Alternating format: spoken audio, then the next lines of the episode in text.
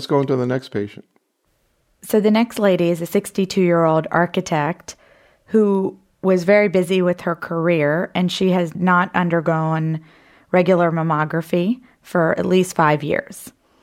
She presented to her primary care physician with severe dyspnea on exertion. Her primary care physician listened to her, said, "I don't hear breath sounds in your right lung. Go to the emergency room." And that's when I met her, and she was found to have a left breast mass. Essentially, her whole left breast was completely replaced by tumor. She also had some nodules on the surface of the tumor. She was found to have some peritoneal stranding on C T scan, and she also had a large right pleural effusion.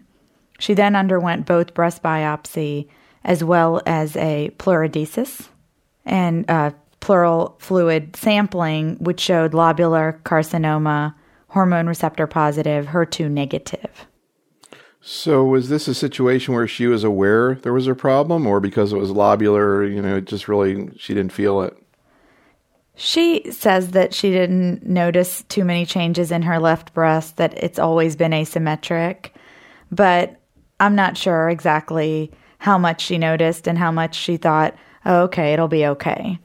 Well, she actually said a bunch of the people in her office had a cold and were sick, so she thought her shortness of breath, which she'd had for about a month, was related to that. And, and she really seemed to just not be aware of any changes in her breast, even though she still has a lot on exam right now. So I think it's a, one of these cases where she was really just denying. So what were you thinking about in terms of initial management? So interesting, you know, she was in a lot of denial, as Sandy had pointed out at that time. And she was also very uncomfortable. And despite the pleurodesis, when she came in to see me for discussion of chemotherapy after she was discharged from the hospital, she needed to go back and have two more thoracentesis, I think. Therefore, at first we talked about paclitaxel and bevacizumab, but at that time it wasn't a good option for her. So while she kept having these pleural fluid samplings and things, I went ahead and started her on hormonal therapy because I wanted to get some systemic therapy on board. And what I specifically started with was an aromatase inhibitor. And she had about fourteen months with the aromatase inhibitor. She has had no recurrence of her pleural fluid. Additionally, her breast mass for a time had decreased in size, was softer. The nodularity had flattened. The peritoneal stranding could not be seen. For about fourteen months after, her breast started progressing again. Additionally, on scans, the peritoneal stranding reappeared. Therefore, we started her on fulvestrant. I did not load her at that time, and she received it for about three months. And the peritoneal stranding, as well as the nodules on the breast surface, started increasing. Therefore, we then started the paclitaxel and bevacizumab. And she's had about seven cycles, and her breast mass is still present, but significantly softer. Additionally, the nodules on her, the surface of her breast, have flattened out somewhat, and the peritoneal stranding is no longer apparent. Sandy, when you see a patient who presents like this with metastatic disease and, you know, extensive primary disease, or just in general, if you see that a patient has lobular cancer as opposed to ductal, is there anything that you think differently? Well, most of these patients who have lobular have very hormonally responsive disease. So yes, I would say I do think somewhat differently in that I'm much more likely to really push the hormonal therapy, even in a situation where you've got pleural effusions. But you can work with the pleural effusions, as was done with the pleurodesis, and really get that taken care of. And she really didn't have true visceral disease. So I think clearly this was the right decision for her, is to try to use the hormonal therapy. So, and lobular tends to do things like this, go to the pleura, go to the G I tract, the peritoneum. So I think that this would be exactly what I would have done in this situation.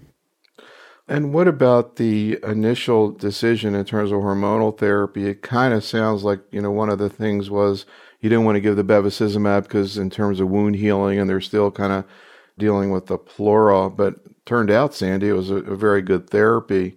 What about hormonal therapy in this kind of situation? Well, she really didn't have visceral disease. She just had pleural disease.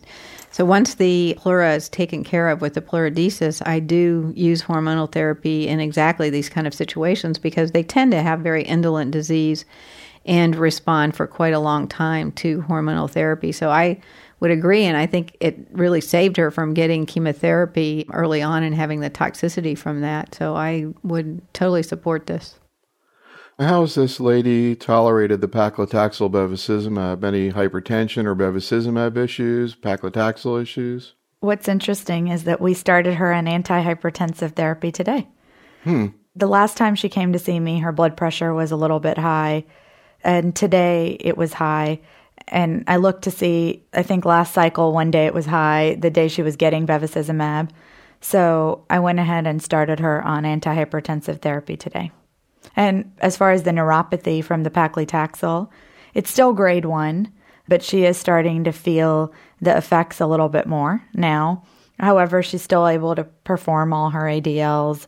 She can put her earrings on herself, button her clothes. How about nosebleeds? She's not having any nosebleeds, surprisingly. What do you see, Sandy, in terms of nosebleeds? I hear people talking about a lot of people having it minimally, but not too many, a lot. Well, in the study I did at the N C I where we treated everybody with inflammatory breast cancer with bevacizumab, it was a huge percent. A majority of the patients did have very minor nosebleed, so it's very common to have the epistaxis. But it's usually clinically not important at all. I mean, the most important toxicity that we really see with it is what she presented with today. Her diastolic was above one hundred and it hadn't been that high. And it was after, what, six or seven cycles that this appeared. So this is probably the most common toxicity. And she says, well, I feel fine. I feel great. And, you know, we all know that you feel great when your blood pressure's up. So she'll get that treated, and I think she'll be fine with that. Interesting.